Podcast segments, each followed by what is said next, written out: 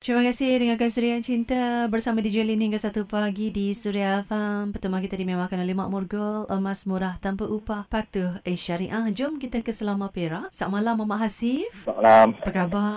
Baik, Alhamdulillah. Cenggarang ni soalan eh. Takut pula kali nak cakap dengan awak ni. nervous, nervous. Nervous? Kenapa nervous tu? Nervous. Saya tak pernah ni. Eh. Tak pernah tak apa? Sangka, tak sangka pula DJ Lin nak tenang malam ni. Pernah cakap dengan DJ Lin tak? Tak pernah. Ini first time. Belum ni, pilih lagu je dalam mesej dalam Facebook. Oh, sebelum ni hantar mesej je. Ah, Ni katanya nervous ni ada dua sebab. Satu, first time cakap dengan DJ Lin dan satu lagi ada sebab lain kan? ah, ya. Kalau boleh kongsi sikit dengan pendengar Suria Cinta Suria FM malam ni. nervous. Akad nikah kat Kedah. Lagipun PKPP sekarang ni. Macam-macam lah fikir.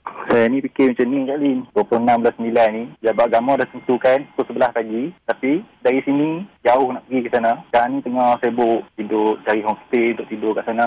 So 25 tu pergi sana. Pukul 11 pagi nak kena angkat nikah kat situ. Kalau dari sini mungkin tak sempat. Sebab dalam perjalanan dari sini ke sana mungkin dalam 3 jam. Jadinya debaran itu sekarang ni ada dua perkara utama lah. Satu, berdebar nak jadi pengantin. Ha ya. Satu lagi, berdebar fikirkan macam mana majlis tu nak berlangsung. Ha, ha betul. Siapa nama bakal isteri tu? Nurul Sakilah. Ada di mana? Sekarang dia ada dekat Sik Kedah. Jadi dah berbincang lah dengan pihak keluarga bakal isteri semua kan. Dia tahu urusan pernikahan semua dah settle lah. Ah, semua ni dah settle lah cuma homestay kat sana tu lah kena ni balik lah. Ah, yang lain bincang pasal kenduri lah sebab kat sana kenduri sekarang tak boleh buat. Mm-mm. PKPP eh. Yelah di Kedah kan. Ah, mungkin hari pernikahan tu juga buat kenduri tapi kenduri kecil-kecilan. Doa selamat je lah siapa yang ada je. Alih-alih keluarga terdekat kan. Ah, ahli keluarga yang terdekat je lah panggil. Yang sebelah lelaki ni ah, mungkin dalam bulan 10 ataupun bulan 11. Baru akan buat majlis di Selama Perak lah. Ah, ya, ya. Okey. Berapa lama dah berkawan dengan Cik Tunang tu?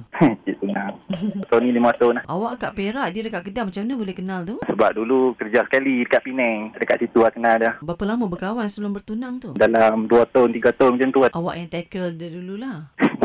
Saya teka lah. Apa yang buatkan awak tertawan dengan dia tu? Sampai nak tackle dia. Pertama kali tengok dia, senyuman dia tu. Fuh. Semua senyuman tu manis. Manis eh? Ah manis. Okey, lepas tu? Macam biasa kerja sekali, Mm-mm. hari-hari duk jumpa sekali macam tu, minta nombor telefon apa semua. Mm-mm. Kira berkawan dan start dari situ lah.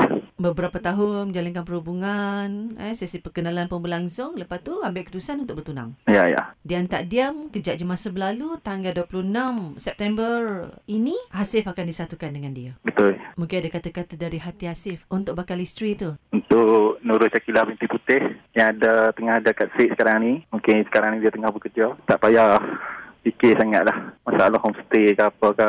Bagi saya je fikir. Awak duduk kat rumah je. Tu je lagi ni. Risau juga hati tu eh.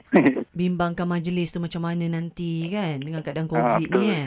Ha. Yelah. Ya, kalau ikutkan bulan 6 P, masa tu PKPB masa tu Mm-mm. Mm-mm. tak boleh nak buat apa Mm-mm. masa tunda sekarang ni tapi sekarang ni PKPD pula kat sana pasal langsungkan juga ah. sebab borang apa semua semua jabat agama yang tentukan Yelah. so kita kena ikutkan juga ah. Jadi semoga apa yang dirancang dapat terlaksana dengan sempurna lah insyaAllah eh. ah okey terima kasih Selamat pengantin baru tau. okey terima kasih Lili